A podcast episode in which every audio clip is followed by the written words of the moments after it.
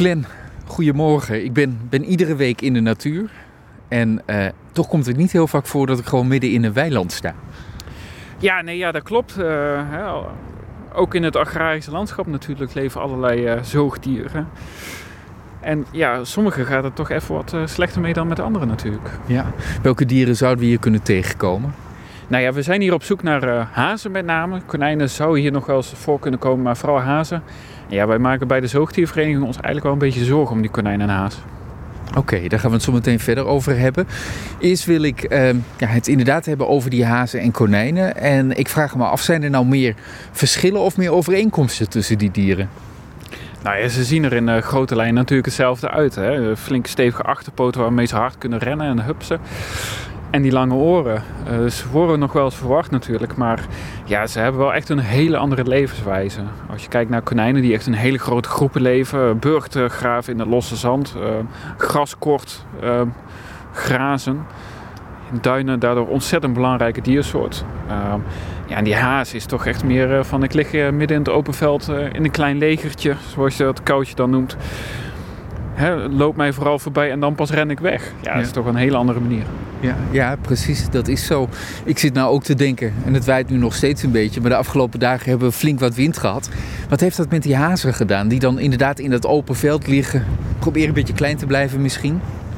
Nou ja, ze zijn dus daar echt goed op aangepast, op eh, het leven in de open landschap. Uh, maar wat je wel ziet is natuurlijk dat He, nu is dan de paartijd van de hazen, maar het kan zomaar zijn dat je inmiddels jonge hazen tegen gaat komen.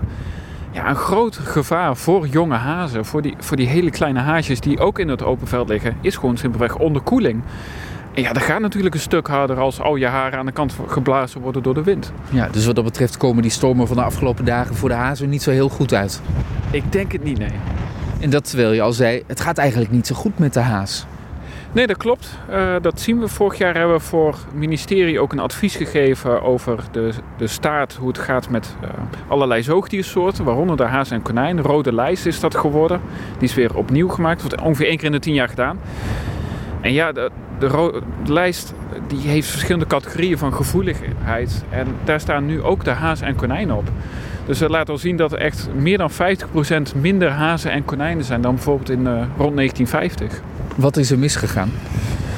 Ja, wat je ziet is dat natuurlijk ook het landschap heel anders is geworden. Het, is, de velden zijn groter geworden, intensiever uh, bewerkt.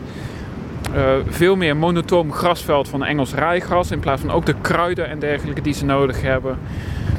Uh, ja, dan, dan, maak je het voor de hazen wel ontzettend moeilijk.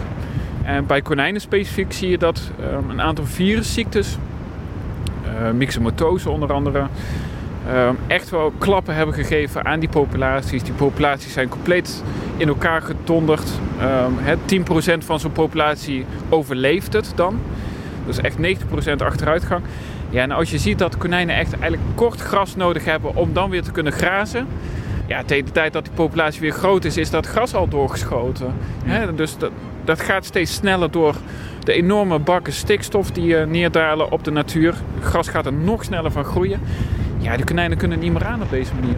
Dus konijnen en hazen, twee diersoorten die heel erg op elkaar lijken. Straks horen we hopelijk ook hoe we ze een beetje van elkaar kunnen onderscheiden, mocht je ze naast elkaar zien. Uh, waarmee het in beide gevallen niet goed gaat, maar eigenlijk twee heel verschillende oorzaken. Zeker, ja. Zullen we een stukje verder lopen, de verrekijker erbij pakken en kijken of we toevallig een haas en misschien wel jonkies zouden kunnen opsporen? Ja, het zou gaaf zijn.